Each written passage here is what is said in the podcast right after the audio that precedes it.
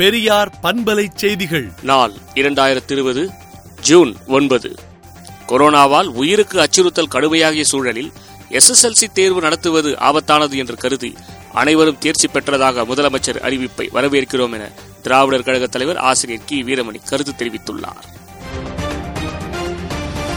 உலகளவில் கொரோனா வைரஸால் பாதிக்கப்பட்டவர்களின் எண்ணிக்கை எழுபத்தோரு லட்சத்து எண்பத்தொன்பதாயிரத்து எண்ணூற்று ஐம்பத்தி எட்டாகவும் இறந்தவர்களின் எண்ணிக்கை நான்கு லட்சத்து எட்டாயிரத்து இருநூற்று நாற்பதாகவும் இந்தியாவில் பாதிக்கப்பட்டவர்களின் எண்ணிக்கை இரண்டு லட்சத்து அறுபத்தாறாயிரத்து ஐநூற்று தொண்ணூத்தி எட்டாகவும் இறந்தவர்களின் எண்ணிக்கை ஏழாயிரத்து நானூற்று அறுபத்தாறாகவும் தமிழ்நாடை பொறுத்தவரையில் பாதிக்கப்பட்டவர்களின் எண்ணிக்கை முப்பத்து மூன்றாயிரத்து இருநூற்று இருபத்தொன்பதாகவும் இறந்தவர்களின் எண்ணிக்கை இருநூற்று எண்பத்தாறாகவும் உயர்ந்துள்ளது.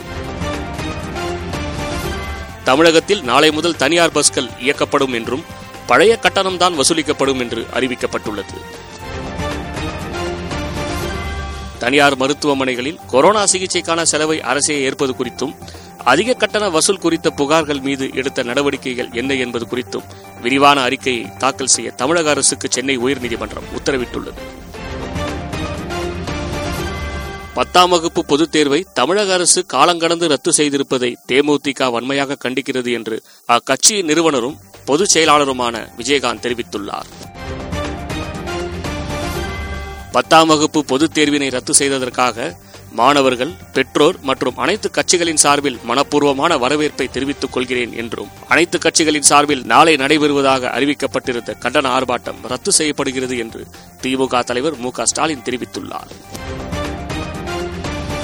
வங்கக்கடலில் குறைந்த காற்றழுத்த தாழ்வு பகுதி உருவாகியுள்ளதாக சென்னை வானிலை மையம் தெரிவித்துள்ளது. மேலும் தென்மேற்கு பருவமழை மற்றும் வெப்பசலனத்தால் தமிழகத்துக்கு மழை வாய்ப்பு உள்ளதாகவும் வானிலை மையம் தெரிவித்துள்ளது. வெளிநாடுகளில் தவிக்கும் தமிழர்களை மீட்க கோரி மனிதநேய ஜனநாயக கட்சித் தலைவர் தமிமுன் அன்சாரி முன்னெடுத்துள்ள இணைய வழி போராட்டத்திற்கு சினிமா இயக்குநர்கள் மற்றும் நடிகர்கள் ஆதரவு தெரிவித்துள்ளனர். நியூசிலாந்தை போல் கொரோனா இல்லாத நிலையை தமிழகத்தில் உருவாக்குவோம் என வருவாய்த்துறை அமைச்சர் ஆர் பி உதயகுமார் தெரிவித்துள்ளார். மேற்கு வங்க மாநிலத்தில் லாக்டவுன் ஜூன் முப்பதாம் தேதி வரை நீட்டிக்கப்படுவதாக அம்மாநில முதல்வர் மம்தா பானர்ஜி அறிவித்துள்ளார்.